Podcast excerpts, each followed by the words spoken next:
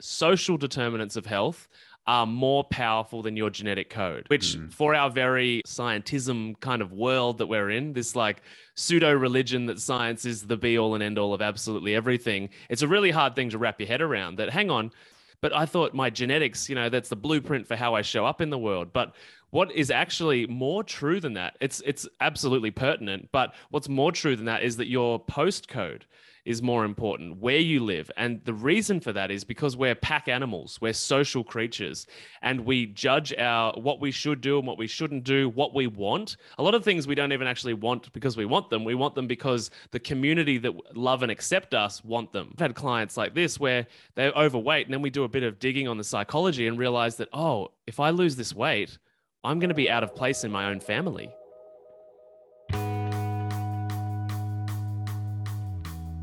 Welcome to the Live Damn Well podcast. My goal with this project is pretty simple. In a world which has become increasingly divisive and polarized, I want to bring you a balanced perspective of health. To deliver on that promise, I'll seek out experts with conflicting opinions to tackle the topic of health from as many angles as possible in order to make this podcast into an amazing resource for anyone looking to improve their health. Thanks for joining me.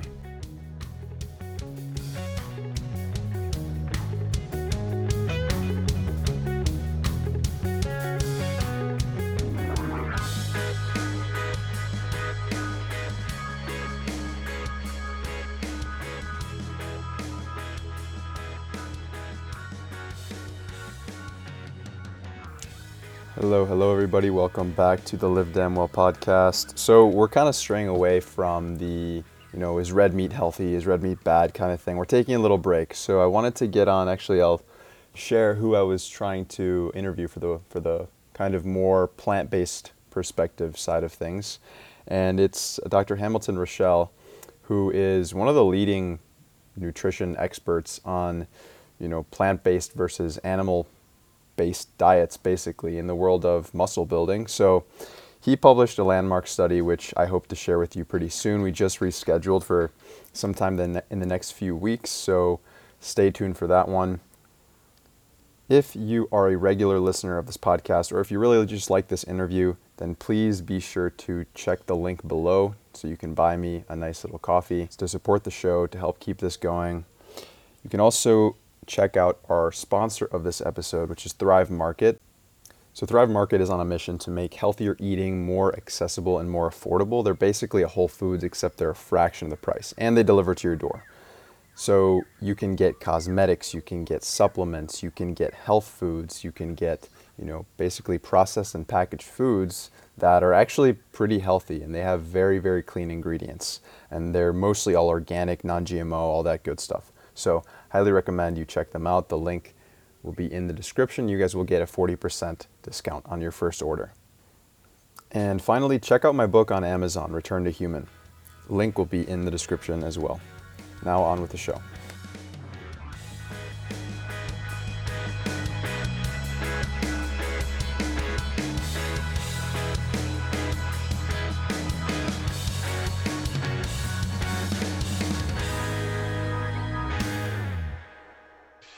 Today, I have with me Matty Lansdown, host of the How to Not Get Sick and Die podcast, a scientist, nutritionist, and health coach with a quite an extensive background, which we'll get into pretty soon.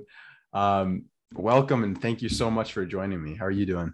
Good, thanks, George. I appreciate the invite, and I'm really looking forward to this conversation. As we were just sort of chatting before, I've checked out a bunch of your shows, and you're doing some really cool work, man. So I'm um, I'm excited to be a part of it. Thank you, appreciate it. Just so just so we're clear, it's it's Jorge, not George. It's a common Jorge. mistake. Totally, man. So yeah. that's uh, what's your origin? Latin, then? Yes, Mexican. Yeah, I spent some time in Mexico.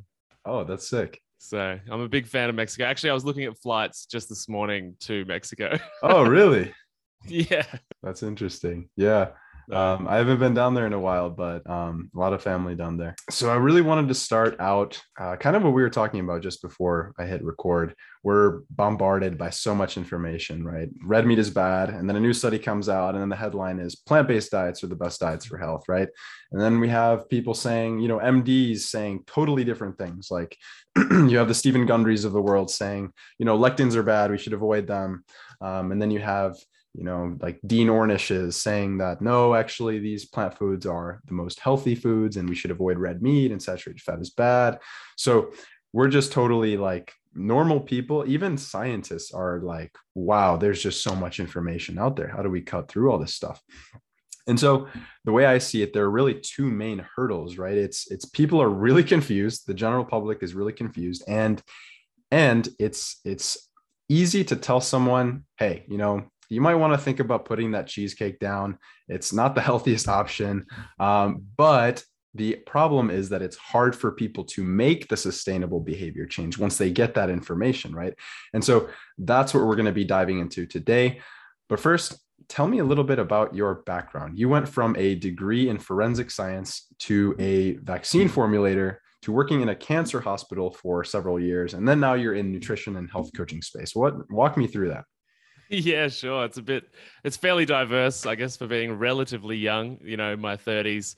Um, but basically, I grew up in the countryside. My mum was a nurse, um, and we were in a small enough town that I used to go to work with my mum on a daily basis. So I didn't go to um, any kind of play group or anything like that. I just went to the hospital. Um, and um, I just ran around the hospital, hanging around with sick and dying people. But you know, three-year-old Matty or four-year-old Matty had no idea that they were sick and dying. I was just stoked that I got to hang out with these people that were super interested because you know their families were either not really present or burdened by them and and whatever. So I actually developed this really positive relationship with the idea of the hospital and medicine and my mum being a nurse and and then I sort of as a teenager became an athlete um, and was almost a part of the national swimming team here in Australia um, and did a lot of sort of high level competitive swimming. So I sort of started to understand nutrition a little bit there, but it's funny now reflecting that I would not uh, eat the way that I did then if I was to have kids go through swimming. You know, now we know so much more about nutrition. It was back in the days where you'd sit on the, you know, just before a race, you'd be smashing pasta, you know, like an oh, hour yeah. before you swim type thing. And I would do things very differently now. But, um, and then at university, yeah, I did forensics. But the, the, the real trigger for me to look at nutrition early on was um, that I lived with two strength and conditioning coaches of the Geelong Cats.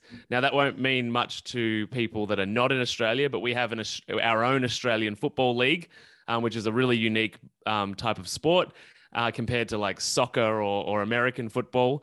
And so the Geelong Cats at this particular time were the most elite team in the country, um, and it's our national sport. And so I was living with the strength and conditioning coach of, of that team. So our most elite athletes in the country, basically. And um, I learned a lot from them because they were just basically photoshopped. They looked phenomenal. They were just ripped. Everybody that came over to our house, they ran a gym out of our house as well. So every day, all day, there was somebody working out or there were people hanging out on the couch that were super ripped, super lean, super buff. Um, and yeah, super high performance level out of their bodies. And I was still at university. They, they, those guys were about five or seven years ahead of me. So I was still at uni, basically eating beer and pasta for because I was broke, um, and thinking, oh, these guys are you know are so ripped and learning about what they eat and and learning about supplements too. And so that was the real trigger for me that food and the what you get out of your body is not just about athletes. And we're kind of sold that idea that unless you're going to do some kind of perform- physical performance activity, be sport or competitive sport or a marathon or something like that, then food is just food and and that was the real trigger that oh actually we all function every day and the amount of performance that we get out of our body is dependent on what we put in. Whether that be to go to work and be present with like you know your work and get a lot out of your, your brain that day or whether that be to look after your kids and not be annoyed by them because they're like you know driving you up the wall because your you know your mental capacity is is lower because you haven't eaten well whatever it is you know like we we get more out of our body by what we choose to put in. And so from there, yeah, I finished up my degree and I did um, a bit of an honors degree in nutritional epigenetics, uh, where we looked at lipid metabolism in elite athletes. Um, and the company that I was working for was customizing um, powders, nutritional powders based on genetic epigenetic profiling. So it was super specific stuff. But again, only stuff that really is necessary for people trying to get absolute peak performance out of their body. Um, so, but obviously learnt a lot. And then from there, I, yeah, I moved into vaccine formulation. Was pretty much just the first job, uh, mm-hmm. basically just my first job in science. I applied for it, got it. learned a lot there too. Um, you know, I was sort of early 20s there and then then moved across. Um, I had a few different uh, sort of short term, six month, 12 month contracts in different places and then ended up in the cancer hospital for about um, yeah seven years and wrapped that up uh, in 2020 to just run my own show basically so uh, but the cancer hospital was the real trigger for me to uh, become a nutritionist and yeah do things a different way yeah you know you said something interesting which i think actually a lot of people probably still believe which is food is just food right food is it's mm-hmm. just you know it's calories right that's all that really matters and uh, this is something that I started to learn with, you know, my first job as becoming a health coach. Um, is there's so much more to food than it just being something that kind of just gives your body calories to keep, you know, to keep the lights on, basically in yeah. your own body, right? It's, you know, it has to do with your with your energy, your mental focus. Um, you know, it has to do with um, your risk of developing certain diseases you know how well you keep your blood sugar regulated can can help with anxiety um, can help with sleep so it is so much more than just food is just food calorie is just a calorie right and i think people are starting to wake up to that um, but you know we also talked about before the show um, like the big rocks and the small rocks right which we'll also get into more but like mm-hmm. nutrition is one of those foundational things which can can have such a profound effect and kind of branch out into so many other areas of your life. Yeah, no, you're totally right. And I think as old school and regurgitated as this line is, you are what you eat is absolutely true. Every cell in your body is actively replaced over a period of time, and your bones actually are totally replaced over a seven year period. So, literally, everything you put in over a period of time becomes the body. So the idea that um, you know food is just food is that's just a fallacy. It's a total fallacy because the everything that you are mentally, spiritually, physically is based on the fuel that you put in. And that's not just food, that's uh, the oxygen you breathe and, and whatever pollutants might be in the air. That might be the things you breathe in from the apartment that you live in. Uh, that also is the ideas that are planted in your mind because those, those ideas go from, you know, words from somebody else or, or something you might read and they implant as physical electrical impulses in your mind and your capacity to, to deal with all of those things, whether it be the air you breathe, the water you drink, the food you metabolize, um, all go towards rebuilding the body. And if we're building um, a house of cards, uh, which a lot of people are, because they're sort of moving forward on the idea that food is just food, as long as I feel full and I wake up tomorrow, that's basically the prerequisites for you know food is good enough. Then unfortunately, we're building a house of cards, and and there's evidence of that everywhere. That's why podcasts like this have to exist because we're in a world of people that are overweight, dying and you know not just dying but like spending half their life dying. Like spending like 10 20 30 40 years on medication slowly deteriorating and slowly losing quality of life over a really long period of time. Um, and that's well one that's no way to live but two um, if we c- keep perpetuating this idea we're almost at a point where most people live their life in a way that they they'll get to an age maybe maybe even now it's as young as 40 but usually it's about 50 plus where people are just waiting for a diagnosis. They're just they're just like, and which thing will I get, basically? Yeah. And that's because of taking a lifetime of, of uh, the the attitude that you've taken for the lifetime of your food consumption is that food is just food. Mm. Yeah, no, that was beautifully put. Um, and I think one of the things that's the most sad, and it's I mean, it's definitely something that I've experienced and I experienced before I really, really dove into health and mm-hmm. nutrition is that I didn't know what feeling good felt like anymore, right? It was like, I, I mean, you know, to be fair to my parents, I didn't get the worst genetics, but I definitely had some room for improvement there, dad, mom and dad. So, um, I had really bad insomnia. I still kind of struggle with that. I'm trying to get to grips with that. Mm-hmm. Um. You know, I, I, had some food intolerances that I definitely didn't even know about until pretty recently, actually. And so mm-hmm. I thought, you know, being bloated and, you know, having real digestive discomfort and just having brain fog, I thought all those things were normal. And I thought, you know, I'm eating a, you know, vegetarianish diet. I'm eating a lot of vegetables. And I, I mean, I kind of feel like crap, but it's normal, it's comfortable crap because this is how I usually feel. And so yeah, it kind of got to the point where I was, in a sense, underwater for so long that I didn't know what fresh air felt like. And so mm-hmm. I think that's the case with many people is they don't know really what it feels like to be optimally healthy or even just healthier than they are. I think you're exactly right. And there's another element to that. And so for anyone that's ever done a health degree, at least here in Australia, you um, you always do a public health um, part of that degree. And everyone that's done those degrees, whether it be science, whether it be nutrition, dietetics, you know, medicine, everybody does that subject where you learn that social determinants of health are more powerful than your genetic code which mm. for our very um, science scientism kind of world that we're in this like pseudo religion that science is the be all and end all of absolutely everything it's a really hard thing to wrap your head around that hang on but i thought my genetics you know that's the blueprint for how i show up in the world but what is actually more true than that it's it's absolutely pertinent but what's more true than that is that your postcode is more important, where you live. And the reason for that is because we're pack animals, we're social creatures, and we judge our what we should do and what we shouldn't do, what we want. A lot of things we don't even actually want because we want them. We want them because the community that love and accept us want them.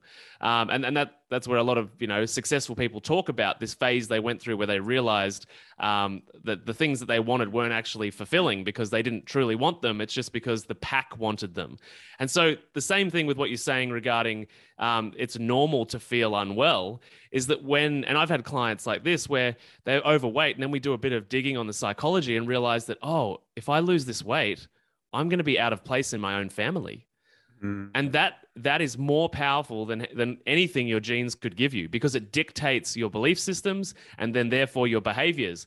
And then you're just burdened with this knowledge that you're doing the wrong thing for yourself, but you're going to keep doing it anyway. And that's even more dreadful on the system because you've got this like this sort of depression that sets in that I'm I'm not strong enough to do what I need to do because the pack will reject me.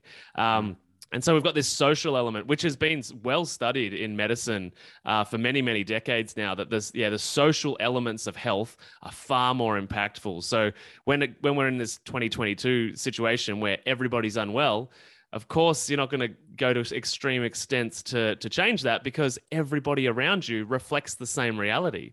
And so, you know, it's like the Tony Robbins thing, right? Um, that you're the average of your five closest friends or your fl- five closest connections. And it's exactly the same with health. And I had a, a mate of mine. Um, so we locked down for a fair amount of time here in Melbourne, and uh, we caught up after a long time. Uh, and and he said I talked to him about this before, and he said that he caught up with another group of friends um, and he said, Matty, you're totally right. I caught up with my other mates and I said, I said in my own head, at least I'm not as fat as that guy. And he's like, that's the totally wrong way to think about it. You know, at least I'm not yeah. as sick as that person. And the, the, right. the word that's missing there is yet. Because if the group holds that health status, obviously the group will move towards sicker and sicker outcomes. So I think it's really useful for people to know that yeah, as, as much science as might ever exist about your genome or epigenetics or the nutrition or magnesium you can extract from spinach, the people you spend time with is far more important. Oh man, yeah. I mean, I, I don't know if you know um, Dr. Paul Saladino he's a big in like the carnivore space. Um, yeah, totally. He's got that um, kale is bullshit man. yes, he does. Lately, he's been coming out with everything is bullshit mantra. I know, but it's just kind of funny. But uh, anyway, yeah. Regarding the social factors is greater than genetics piece, or at least plays a much bigger role than we, you know, give it. Um, uh, kind of credit for. Um, with relation to the blue zones, the reason I bring up Paul Saladino is because he's kind of pushed back on this idea that the blue zones, for those who don't know, they're these kind of regions in the world, these kind of hotspots of longevity where you see disproportionate amount of, of longevity of people living longer, healthier lives without or with much less chronic disease than we see, like centenarians mm-hmm. being much more common, right? And so the one of the one of the things that's uh, that the proponents of these blue zones um, i forget the name of, of the person who um, i think it's dan buettner um, this idea that they are the blue zones they are this uh, hotspot of longevity because of the plants that they eat mm-hmm. and so they make that a huge piece of what the blue zones are. And Paul Saladino says, yeah. eh, hold on a second here. Like it's not just the fact that they're eating plants. And he even refutes the fact that they're eating that many plants. And they actually do consume a large part of their diet is it does come from animal products, right? But mm-hmm. another big part of it, which he and Dr. Zach Bush has been another one that says, no, you know, it's like we're really overlooking this social thing. It's not as much the fact that they're eating these clean, healthy foods, but they have a strong sense of community. I mean, we saw this with the pandemic, right? Like we were so separated from the people that we loved. And loneliness is not just something that has indirect effects on our health. We now know that there are direct negative effects of loneliness on our health, whether it be, you know, in the form of anxiety, depression, increased cortisol, um, a, a, decrease in the in the happy hormones, as you call them. Um, and so I, I totally agree with you. This this social factors are are a huge piece of our health. Yeah, well, and I would totally agree as well on the blue zone thing because any the human body is so complex. In fact, I, I just wrote a social media post with a picture of your metabolism from a molecular standpoint. And it's like it's like looking at a map of like Mexico City. It lit like your metabolism yes. is is so absolutely complex, thousands upon thousands of metabolic reactions. And so uh, the reason that I, I reference that is because it's the same with human health. If that's just your metabolism, there's a heap of other stuff going on in this human body. And so to be able to just come out and say plants and just stop there is yeah. just naive, right? Yes. It's so complex. So plants might be a part of it, but as we're learning more and more, is and and as cultures have known for thousands of years, and it seems we seem to have forgotten it for the last 150 or so, is that the human experience is wholesome, not it's not just about food it's about stress managing stress it's about having fun it's about having healthy relationships it's about you know knowing that the the location you get your food from is good it's about moving around the land and sourcing different types of food at different times of the year to expose your metabolism to different types of input and mm-hmm. and even just this general level of complexity is far more than just nutrition right because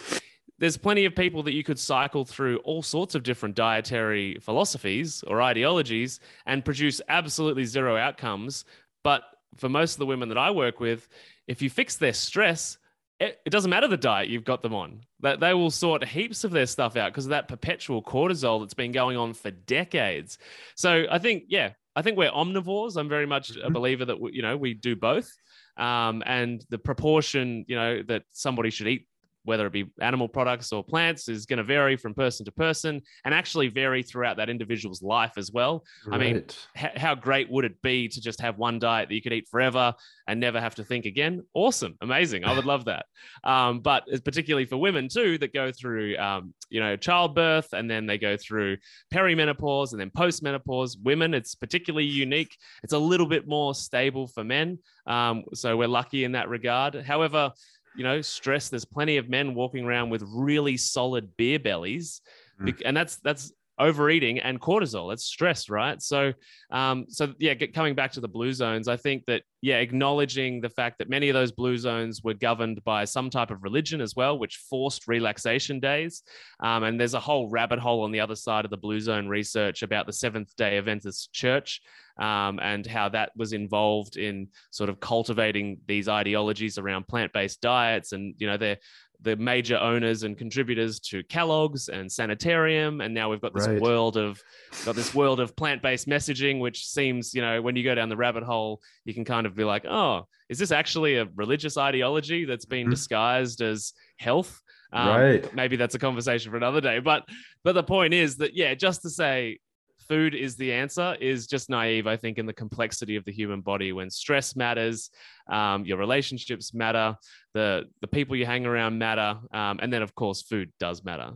Yeah, that's so crazy. Uh, I, I think I just learned that um, you know Kellogg's wanted to prevent masturbation and sexual yeah. practices with cornflakes. It's so crazy to me because I grew up eating cornflakes for breakfast, right? And it's like I learned that like a couple of years ago, and I'm like, oh wow, we used to eat like steak and eggs for breakfast. Like that was pretty normal until we we got hit with this. No, fat is bad, meat is bad, animal products are bad. Oh, here you go. There's this replacement we have, and we're the ones that are the main manufacturers of it. How convenient, right?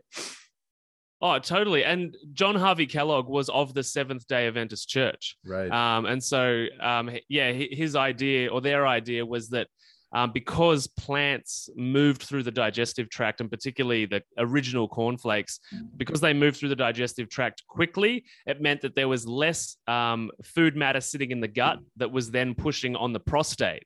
So that's why it was about the mas- Mm. masturbation. It's they thought that if they could give uh, young boys food that moved through the digestive system quickly and didn't put pressure on the prostate, that they would lower the um, likelihood of you know being testosterone rising and being a teenage male, which you can't stop.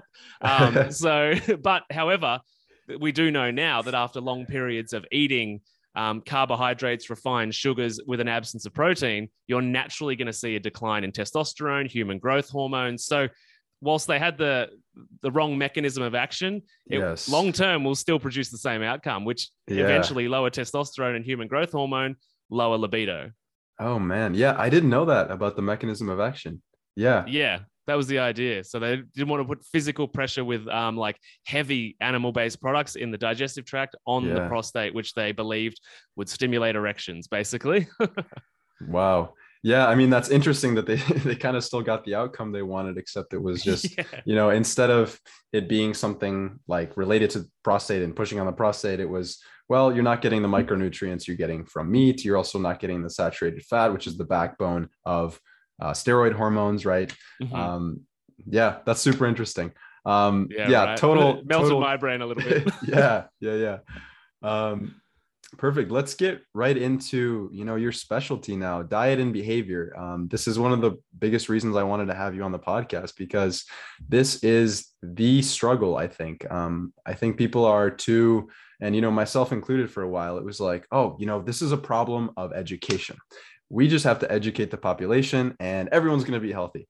And it's like, well, no, as you put it in some of your interviews, we have all the information we could ever want, right? We have Google and we could pull up Yeah. all the information we possibly wanted, but that's not leading to a healthier population. I mean, we see it in front of our own eyes, right? So it's tough, needless to say, it's tough for people to change their behavior. So, Mhm. you know, what are some of the, I guess, some of the methods that you start to use in order to actually break a habit that's very unconscious and doesn't require a lot of energy into, you know, breaking a habit which actually requires a lot of energy? How do you start to do that? Yeah, good question. There's a song "Breaking a Habit" by Linkin Park, and as you said that, it just triggered a memory from my teenage years to that, that album. um, but um, that's such a good question, and I think a good. It's good that we've already talked about the social determinants of health because often uh, when we try and be different to the pack, we're judged by the pack. And anyone that's had to make a change in their diet or wanted to give not drinking on Friday night ago um, knows that if they go and hang out with the same pack, the same tribe, um, they'll be like, "Why aren't you drinking? Like, are you sick? Or what? Oh, you're gluten free now. What, what does that mean? You- You're a health person? Like, um, and so I think it, it's really important first to understand um, before you can break a habit, you need to know why it exists. Um, and I think a lot of conventional diet culture focuses on like the future, forward movement, creation, and tomorrow. Um, and we can't we can't change today or tomorrow if we don't know why today came to exist because we don't know again it's like the mechanism of action like we don't know what we're changing um, it's like having a flat tire but not being able to see the tires and be like the engine's broken down it's like no it's it's actually just the tire um, so what I would encourage people to do, and what I do with people, is that we we have to monitor our normal life. Um, and we have to monitor like, okay, what what happens? When does it happen? What emotions come up when it happens? And and many people are confronted by that process of emotions um, because they've never looked into them before. And I often get people come back the first time and say, I don't know what I'm feeling. Uh, right. So a lot of we, we're not really in a culture that supports this idea of emotional awareness. Most of us weren't raised by emotionally intelligent or aware parents. They were all doing the best that they could um, at the time, but we're lucky now with the internet and podcasts and conversations like this that we can get literate in our body's feedback and our emotions. And so it's first and foremost about being like, what is happening right now? And so once you can start connecting the patterns that happen in your daily life, uh, then you can actually see where the problem is. Instead of just being like, my life's a shit show, we can just be like, okay, where in your life are things not going to plan or are things falling apart? Because once you know the exact the exact piece of the engine to replace, then we can work on that rather than just trying to use willpower to behave differently. Um, so I think that's the that's the place to start is reflecting on your your now and your past, and and for some people that will dig up trauma that will dig up coping mechanisms. Um, and a lot of people use sugar as a coping mechanism or poor eating habits to manage their emotions, to be able to uh, soothe themselves, to feel safe, to reduce stress. Um, however, we know high stress all the time is not helpful, but soothing it and bringing it down with a food that doesn't help your body is just putting a different type of stress on the body.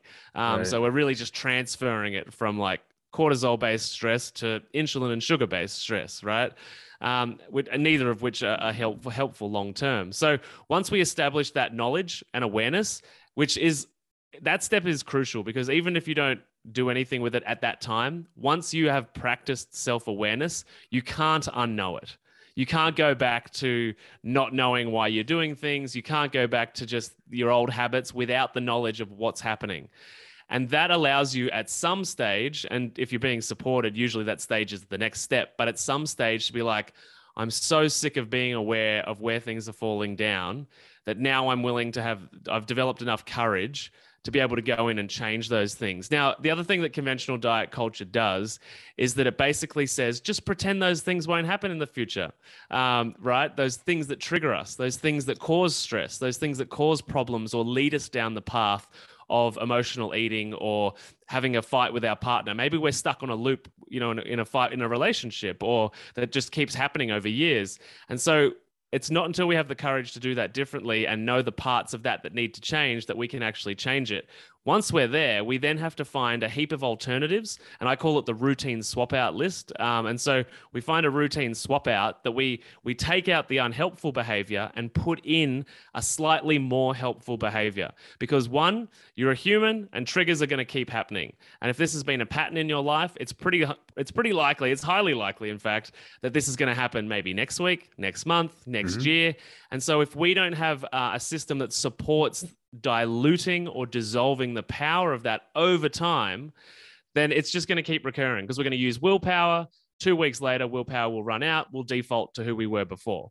So we need to support the transition out of this by slowly taking the power out of it by using different routine swap outs so that when the trigger happens, instead of going to the ice cream, it might be get a hug from somebody and go for a walk around the block or it might be you know it might be a number of different things. And the list i've got a massive list that's over 300 things long now because um, i've worked with you know a couple of hundred different women um, and and slowly put together this master list. And it might look like yoga or breath work or even sex or even video games or all sorts of different things. And as you move along the stages that routine swap out progressively becomes more and more healthy. In, you can't on day one take out ice cream and swap it with kale it's not going to produce the same emotional support that the ice cream previously gave you. So you have to make a uh, like a step by step progression, sort of one tweak a week is what I call it. Make these small changes each week where you slowly move to the point where you manage stress in an insanely healthy way that you're like mm-hmm. you you can manage your triggers you see them coming you can create space and boundaries and maybe do meditation or yoga to solve the issue or resolve the emotion but you can't do that on day one. And I think conventional diet culture says just be different from now on. And it just doesn't work, right? I think it's really interesting what you said about the importance of understanding your unconscious habits because that's what they are. They're pretty unconscious. And that's why, you know, people seek out health or seek out health coaches and health professionals because it's like, you mm-hmm. know, help me. I don't know what's going on. Um, and so it, it kind of takes you, the health professional or the health coach, kind of being a mirror to them and kind of showing them, look, like this is what I'm hearing. Have you noticed that you do this? Um, and things like that, where they actually start to be like, wow, I, wow, this is what, this is how I'm sabotaging my own health. Um, and so I think it's, it's, it's interesting. And I also think it's really important to understand how you got to where you are you know what worked for you in the past what hasn't worked for you in the past and if you don't know well then let's just look at the present. What are you doing right now that's hurting or helping your health? Yeah absolutely. And if you if you can't identify those things which a lot of people can't because as you said they're so automated in the subconscious part of the brain um, and our brain is strategic that way. Anything that it can shortcut it will because it spends Mm-hmm. energy. So our brain's really smart like that. It'll automate processes and take out all the little little steps every time we do it, and then go to sleep at night. Our brain will process that memory of doing that task and be like, oh, we've done that a bunch of times. We can automate that a little more for next time. And the perfect example is learning how to drive. Um, is that in the beginning, it's really in the conscious mind. It's like you're looking at all the mirrors, you're, you know, you're a bit overwhelmed. It's like you're checking the speedometer. And if you're in a manual car, you know, it's like you got to look at the revs and like when you change gears and and there's a lot going on. Mhm. And then in a few years' time, you can drive 100 miles basically asleep because it's so automated. And it's exactly the same for our food behaviors, our nutrition behaviors, our relationship behaviors, all of these things. And so that awareness step, um, it's a little uncomfortable because we have to go into the unconscious and kind of pull it out of automation, which is confronting because our brain put it into automation because it was so heavy and clunky to deal with in the conscious mind. So then we kind of drag it in front of us again. And we're like, oh, whoa, that's, I'm doing this. Why am I doing this to myself? And it's, yeah, it can be kind of overwhelming. Yeah, yeah, absolutely. And you know, going back to you, you talked about these uh, behavior switches that you do, kind of switching out one behavior for another. Um, this is something that I also spend, you know, several sessions with my clients as well. Is you know this idea of of the happy chemicals of dose, I call it dopamine, Mhm. oxytocin, serotonin, and endorphins. Right? These are all the things that kind of come together and i think of them sort of as nutrients for the nervous system in a way because Yeah. they, they kind of serve to make us feel whole but not not in the way that nutrients kind of make up our cell membranes and all this stuff but it's it's good for our it's necessary for our emotional health and so if you are kind of pressing on the dopamine lever a lot with you know these hyper palatable foods like the you know the cheesecakes the really high fat high sugar foods uh, it, it's really easy to do that. And you know it's it's not that I'm, I'm one to judge. That is really the easiest things to go for in our society. That and our cell phones and you know it, it's just so convenient to go for that dopamine hit because it's right there and it's easily accessible.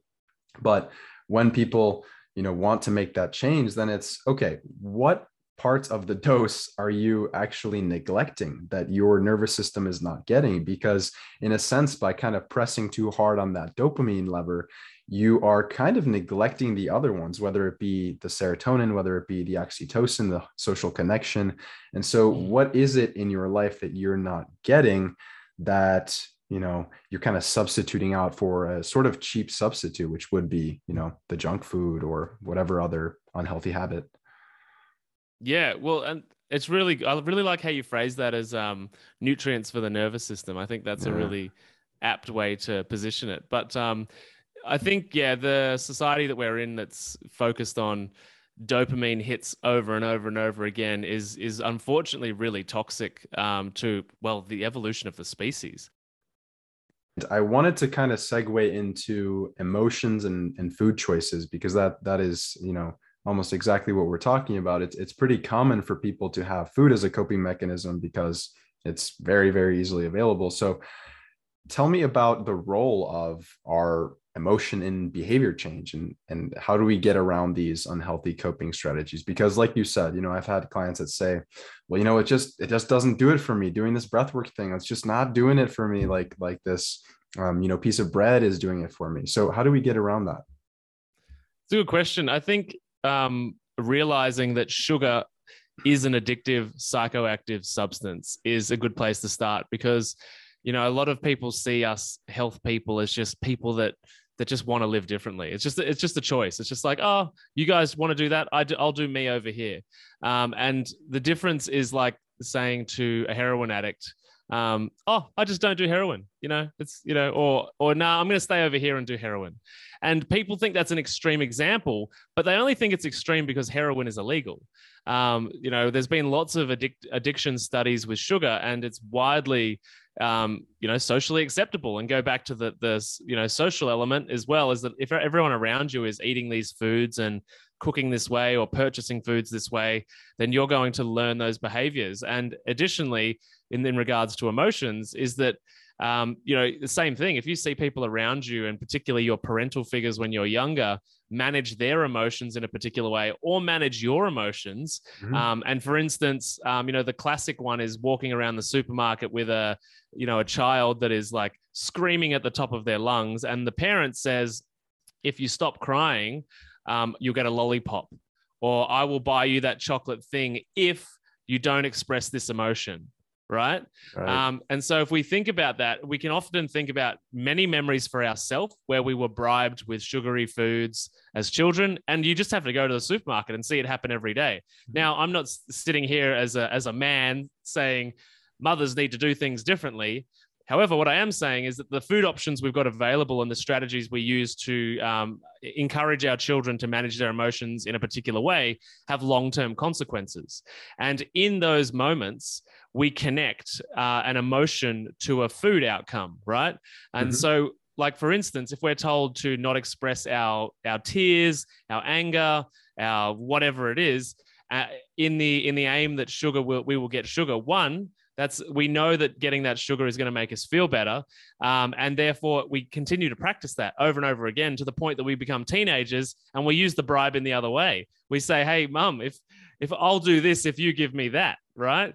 Um, then we become adults and we repeat the same behavior by you know going to the supermarket when we're sad or you know buying things that are just and justifying the fact that they're oh they're they're discounted today. Like so you know i'll be able to surely i'll have an, a, a, situation in the next two weeks where i'll be emotional. Um, and so we, we're doing all of this managing of, of our emotions with a substance that is addictive.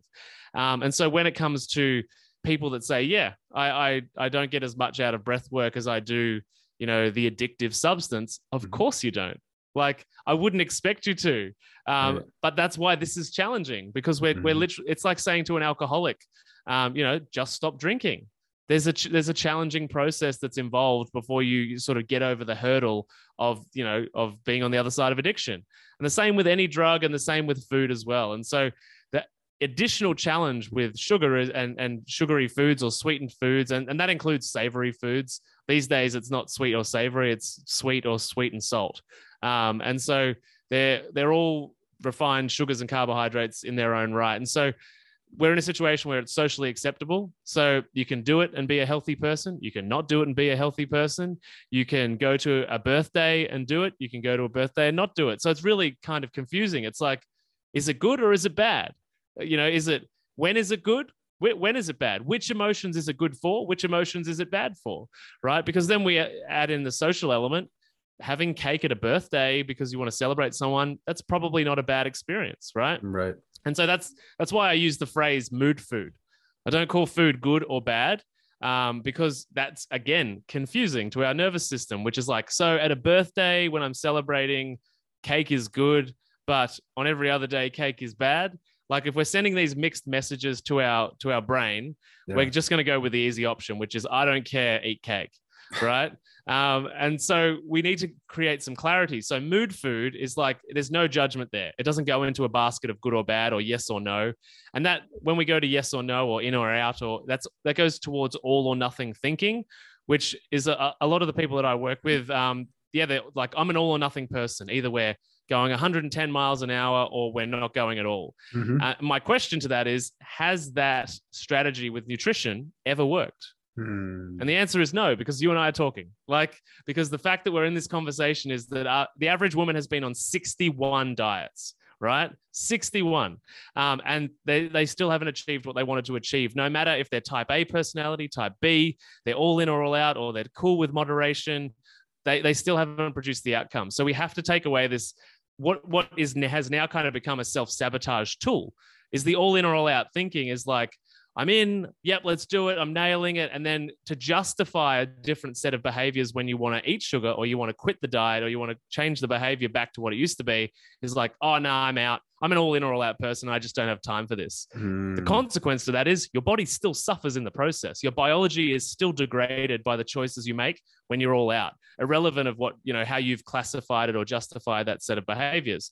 So we have to think of this as a continuum. Like mm. it's a continuum and a spectrum.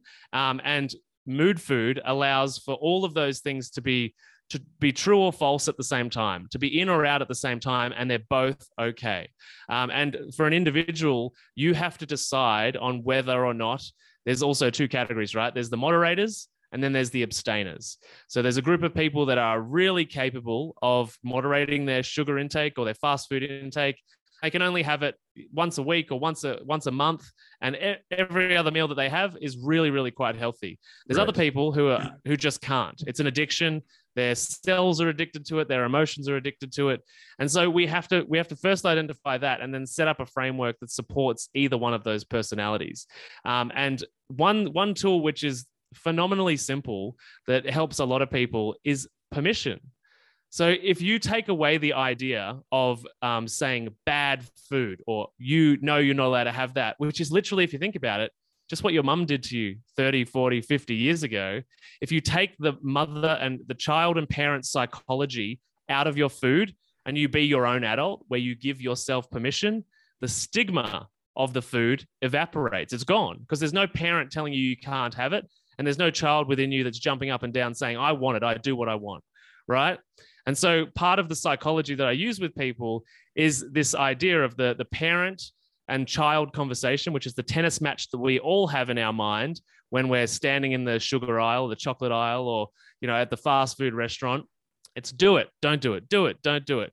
So we've got to we've got to take the power and the tennis ball off those tennis players because the mm. child always wins. The child is the most emotional, and the parent wants to nurture and love and support the child. So that's why it's you know often parents are easily manipulated by their children because they love them, right? And we have this same conversation in our own head: is that the parent version of us ends up giving in to the child version of us because the child just wants to be loved and cared for and protected. And we want to give everything to the child. But we know that if you give everything to a child, they end up being spoilt and ungrateful. And so that's not helpful. So we have to introduce this third voice, which helps regulate the emotional connection to food. And that's in between, that's the adult, right? And the adult is what you might call your higher self. For some people, it might be the voice of God, um, it might be your intuition, but the adult is non judgmental. It gives permission, it, it's realistic, it's, it, it uh, allows space for things to occur, and it also comes to agreements. It doesn't have rules or laws, it comes to an agreement. The agreement might be that at uh, at the birthday this weekend, we're going to indulge, we're going to enjoy whatever's there. And then when we get in the car to go back home, we're going to return to our normal life. And that's what we agree to do. It's not, I have to do this and I have to do that and, and I can't do this. And because all that's back into the psychology of parent child and right. it never works out. So we have to come to a mature, stable place of the voice of the adult because once we embody that, we're much more likely to be able to regulate our emotions because the, the, adult can categorize emotions, it can compartmentalize situations, it can draw boundaries, all in the name of self respect. Um, and for some people, it might be better to say self love. Mm-hmm. Whereas the child parent dynamic, there's all there is is passion there, misguided passion of the child wanting to, you know, react in the moment to get what it needs right now irrelevant of the long term and the right. parents trying to limit the child only thinking of the long term so we're at either end of mm. the spectrum and that system breaks down yeah that's an interesting way of looking at it i almost understand it like a like a sort of meditation because you're kind of observing the two kind of mm. dichotomous sides of yourself right and you're being this sort of mediator which diffuses these strong emotions that both sides kind of have yeah, no, that's that's a good way to think about it. Another way I um, encourage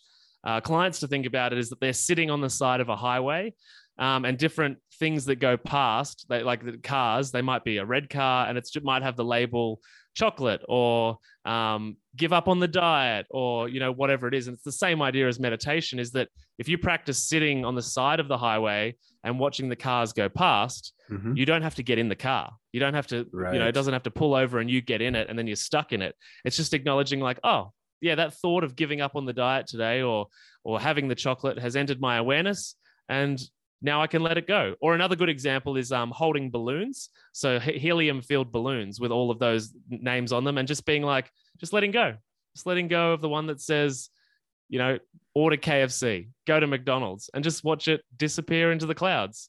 Right. And, and, you know, really let, let, let it just go where it needs to go. Yeah, and that's I've heard you talk about that in your other interviews. Kind of, um, well, the one of the ways that I look at it is also looking at some of those thoughts as clouds kind of passing through and you're just kind of mm-hmm. watching them go through. You're not emotionally attaching to those clouds. You're just letting them flow through with where the wind takes them. And one of the things that you've talked about is you are not your thoughts. You're not your emotions. And that's i mm-hmm. think sometimes that's a little bit people kind of take that as like woo woo but uh, yeah. uh, i think it's absolutely true. In my experience it's don't trust everything that comes out of your yeah. head or in your head right because it's totally. not all true well and one way to make that non woo woo for everyone is to think yeah. is to was to say have you had a horrific thought like a devastatingly horrific thought. We all oh, have. Yeah. yeah. yeah. Where we wanted to hurt someone or we wanted to run somebody over in our car that like, or, you know, we've all had them. And it's it's like you know it's kind of taboo to say that stuff out loud but every right. single human has had had them right? Yeah of course and there's some we've we've even had thoughts where we're like whoa i do not want to think that. Like yes. where we literally try and open our eyes and shake it out of our head because it's like yep. whoa why am i thinking like that? Am i a bad person? And that is a perfect example to show people you are not your thoughts because of an idea, a collection of ideas entered your mind, and you decided that that's not for you. And right. so you, you you you actively did something to get it out of your head. It's the same thing with every emotion, with every thought, with every behavior set. You can choose yes. to engage with it or not. It is more difficult for the stuff that's in the automated subconscious mind, but the good news is you can pull it out and make a choice. Yeah, no, absolutely. I I want to talk about uh, social eating because this is another one of the mm-hmm. major hurdles, right? Uh, we we talk yeah. about like all these environmental triggers that come up for people, um, and social eating is a huge one that comes up every single time in my sessions with people. So for example, if someone wants to follow a low carb diet, but you know people are kind of stuffing themselves with pasta and French fries, what do they do in a social situation? Well, this is where the the voice of the adult's really important. So first and foremost, you need to um, ensure that the people that you spend time with respect your decision, because hmm. they'll they will wear you down with judgment. Oh, yeah. um, and, and it's happened to all of us where people have been like, go on, just have one, go on, go on. Or, or, or it's been like, oh, you're going to be no fun anymore. Like, um, exactly. and there's a lot of, there's a lot of, um, lot of husbands, unfortunately, that because men are often very stubborn when it comes to you know behavior change of any kind let alone talking about emotions. But um, there's a lot of husbands out there that actively sabotage their wives attempt to get healthy because they're like oh here we are on another diet. How much are we spending this time? Like um, and and i have a lot of clients who have that challenge with their husbands not being yeah. on board. Meanwhile by the way those husbands are also have all sorts of gut issues all sorts of weight issues, yeah. but they're you know they're they're men, they're stubborn. Um, so the first step is to make sure the people you spend time with are on board, are respectful of your decisions because they'll they'll wear you down. And the way to do that is the first to talk to them about uh, your wellness because a lot of people come in and they're like, oh no, I'm on a diet and that that doesn't set the conversation up well. Um, so even though we shouldn't have to do this with our close people, unfortunately we have to. But we have yeah. to go in and say, look, I'm I'm trying to change this thing because I really don't feel good in my body. I'm really unhappy with myself. Whatever's true for you, you know, like I'm really unhappy. I've got low confidence. I felt terrible about myself for years, and it's you know it's it's time for me to make a change. Otherwise, things are going to get really bad. Uh, and so, like, you really have to frame what you're doing in regards to your wellness because if you don't frame it in that real kind of way um, people are not going to understand why you're making the decision and they're going to feel judged by your decision.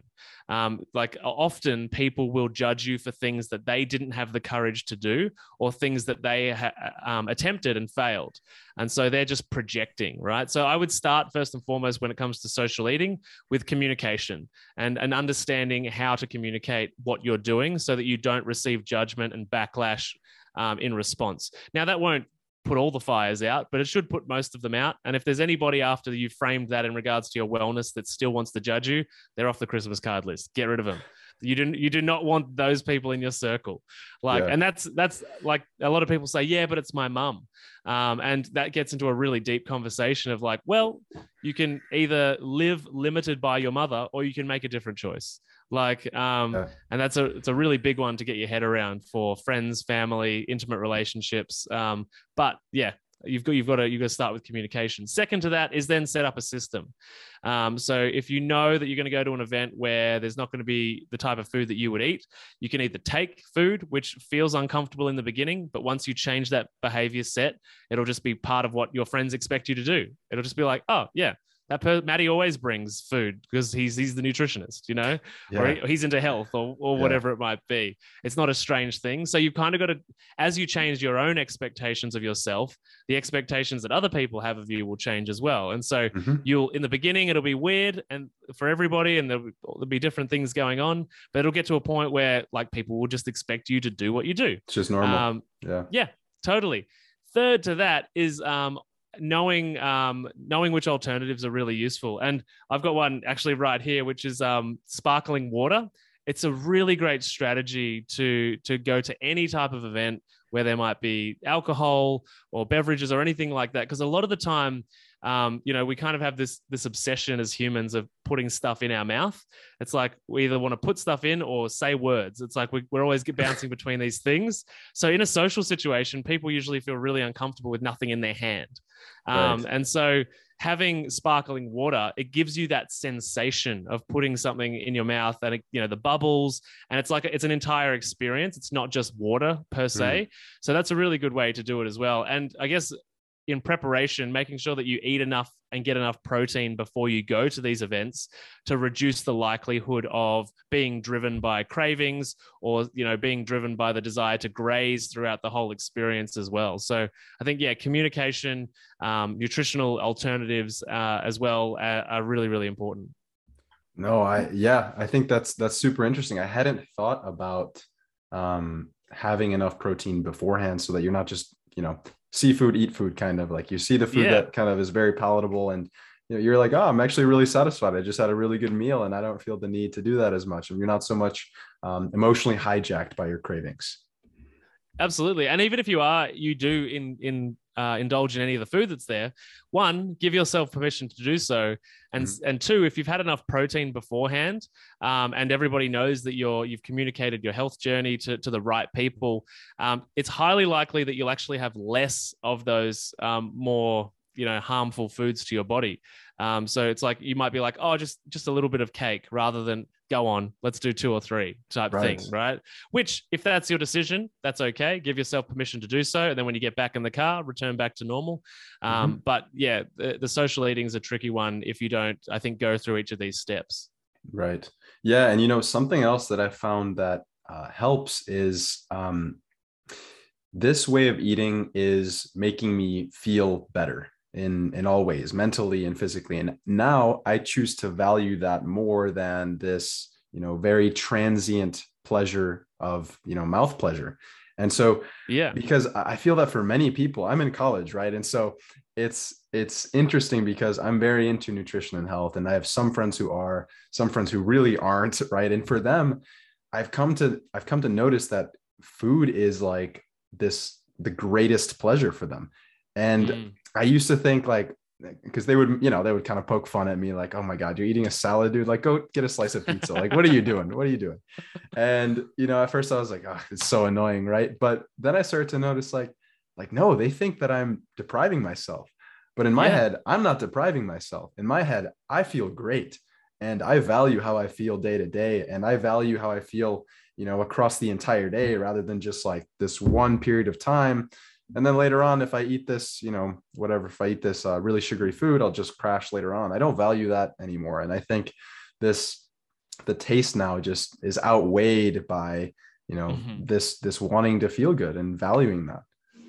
I think you're you're totally right. Um and i think just as you said there about like you know enjoying this food is that a lot of people have the belief that healthy food is boring um, or it's not interesting. And that's because usually the person at home that's cooking um, only knows how to do you know boiled cabbage or, or, you know some like something super or salad is basically just lettuce right. um, or you know or the things that you would pick off a mcdonald's burger. Um, and so i think it's just it's just an illusion because um, as long as you know how to use herbs and spices and there are so many herbs and spice mixes in the world my sister actually runs a herb and spice company um, she's a chef and like they're already pre-made you just you just tip them in like, yeah. and you can make healthy food taste 10 different ways. Like, you make the same chicken or the same salad taste 10 different ways and really, like, really nourishing, really fulfilling as food in your mouth. You know, that mouth pleasure. Yeah. It's just a different set of, it's not sweet, basically. It's a different yeah. set of, of taste receptors that are stimulated. So, and, and again, making sure that you actually, you, a lot of people reward themselves for eating healthy food, and I think it, it's kind of what you mentioned. It comes down to that um, that deprivation, right? But if you flavor correctly, you won't feel a need to, to fulfill a deprivation because you won't be deprived. You'll be like, right. that was delicious. Yeah. That was so good. Like, I, yeah. I didn't even know healthy food could be this good. Yep, exactly. Yeah, delicious and nutritious, right? It's you can yeah. you can get both, contrary to popular belief. Oh, it's so it's so easy. Yeah. Uh, I wanted to transition now into uh, dopamine fasting. This is something mm-hmm. I I loved your episode on sleep because I think it was mm-hmm. like top five ways to you know quick ways to to improve your sleep, right? And it I was to, to be honest, I was kind of expecting like oh don't don't do bright lights, like don't you know, mm-hmm. and there was some of that, but but there was there were a lot of those tips were actually things that I hadn't thought of before. And one of them, the most important to me, was dopamine fasting. I had never heard of dopamine fasting in the context of, of sleep, right? And so for me, completely anecdotal, but I, as soon as I heard your episode, I was like, all right, I'm done with Instagram. I quit Instagram. I've quit it for like five, six days. I've, I've kind of started to dose it in and see what is my minimum dose that it takes mm-hmm. to, to, disrupt my sleep and my psychological health. Um, and so I've kind yep. of been toying with that. But the first night, I just, I just fell asleep and it's like uh, that's good. that that that voice in my head that's like oh my god you need to do this and this like sharp cortisol response that i get from kind of like i tend to be kind of obsessive and you know perfectionistic with things. That kind mm-hmm. of just started to die down. And you know i i was like huh that's weird. Like what did i change? Well the biggest thing that i changed was kind of getting rid of social media and really limiting my time on there. So could you kind of explain this concept of of dopamine fasting? Yeah, I'm a huge fan of dopamine fasting because just as we've been talking about with sugar, I think dopamine and sugar are, are hugely connected and you, you probably should do both at the same time in order to because a lot of people end up um, substituting their sugar dopamine for netflix or for it's like they take one addiction out and they put in another one right. um, to replace it.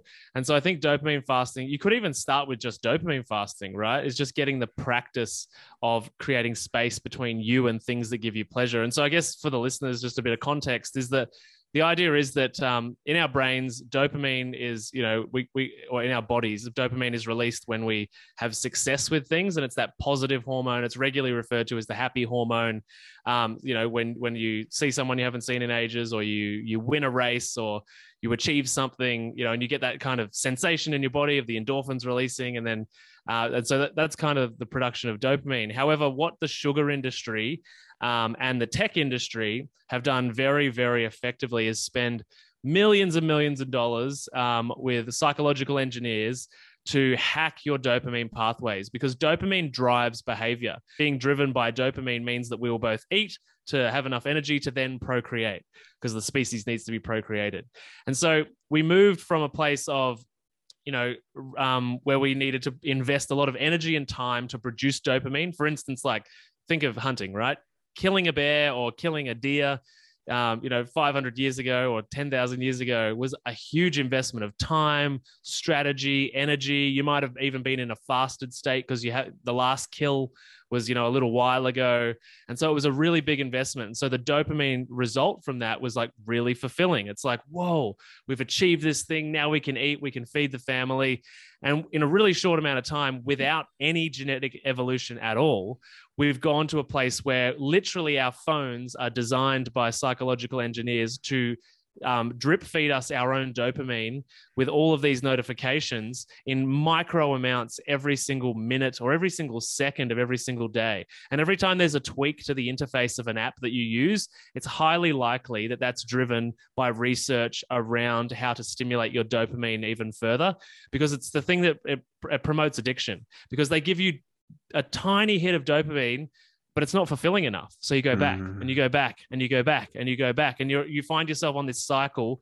And most people now it's, it's social media has been around long enough if we go back to talking about the uh, subconscious or unconscious mind that you can catch yourself. And this was me when i had social media apps on my phone.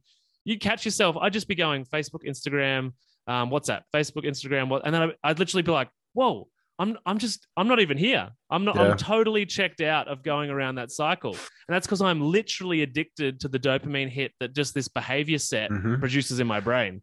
And so sugar also produces the same thing. It's a disproportionate amount of dopamine that you experience for something that gives you virtually no nutrition. Right. Um, so we're on this sort of merry-go-round of dopamine in the absence of nutrition. So when we're talking about the health of the body, is that because we've used sugary foods to you know get to a state of health that we're not happy with and that's also driven dopamine whilst at the same same time watching lots of netflix watching lots of youtube videos flicking through instagram endlessly all day is that mm-hmm. we've got all of these stimulants uh, for dopamine coming in from all, all of the different angles so what we need to do is we it's really difficult because we're driven as human beings we're driven by dopamine to behave in a certain way is that we actually need to start dopamine fasting. Now this is not like dive in the deep end like delete everything type mm-hmm. thing because you'll have a withdrawal. Just like every addiction you'll have a withdrawal and you'll slingshot back. So you want to start and sleep is a good one to start with. So instead of going to bed with your phone literally 10 minutes before bed like when you go to brush your teeth turn your phone off before you do that and then go and go over and brush your teeth and then go to bed and then right. do that for a week and then create another 10 15 minutes on on the back of that turn your phone off half an hour before bed and then you can progress with that not only will your sleep improve but you're starting to regulate this dopamine now the most susceptible time to this stuff we are is first thing in the morning when we wake up mm. so hmm. making sure the phone or netflix or anything that's dopamine stimulating is not in your immediate reach is really important because re- remember we want to stimulate that ancient pathway of having to put in effort to produce dopamine. Right. So if, if it's easy if there's no effort to produce dopamine you're going to end up in a situation with your health whether it be your mental health or your physical health where you're shortchanging yourself. So we have to put in barriers to entry. Um, and so the, a good one is to remove tvs out of the room. My, for me my phone lives turned off in the kitchen like the high kitchen cupboard where it's totally out of sight. I literally would not like I only open that cupboard to get the phone. So the good thing is over time is that I end up often midday, one o'clock, being like, oh yeah, I haven't turned my phone on yet. Yeah. Um, and and actually I noticed too that as soon as it goes on, like productivity's out the window hmm. because mm. I'm back on the dopamine merry-go-round. So um, obviously a lot of people will say, Matty, I need my um, phone for my alarm clock buy an alarm clock. They're not very expensive, and alarm clock tech these days is amazing. Um, so buy an alarm clock, um, and then also from there you can you can start putting other systems in your life to navigate your life without having to use your phone because we survived before phones existed. Um, and yeah, I can get most days I can get to midday without needing to turn the phone on at all. Um, and in fact, I I sometimes turn it off at random periods of the day in order to to repeat the process or try and reset my desire for dopamine. Amazing. Yeah. Thank you for that, uh, that tip there. Um, where can we find out more about you? Yeah, man. So um, I've got yeah the show How to Not Get Sick and Die. So you can come and check out that podcast on any podcast platform. So we're on on all and every uh, platform. And then mattylansdown.com is my website. And if you are a mother or you know mums that want to get healthy, I have a Facebook group called the Busy Mums Collective. Perfect. I'll include the links to all those in the description. Thank you very, very much for your time. I really enjoyed our talk. Likewise. Thanks for the invite. Thank you very much for listening to this episode. If you enjoyed it, please share it far and wide with as many friends and family as possible. And please check out my book, Return to Human How Modern Medicine, the Media, and the Mundane Have Destroyed Our Health and How to Move Back Towards Optimal Health. You can find it on Amazon. Just click the little filter, Books. And please remember to rate this podcast on iTunes. That would help us get this message out to way more people. Thank you for listening.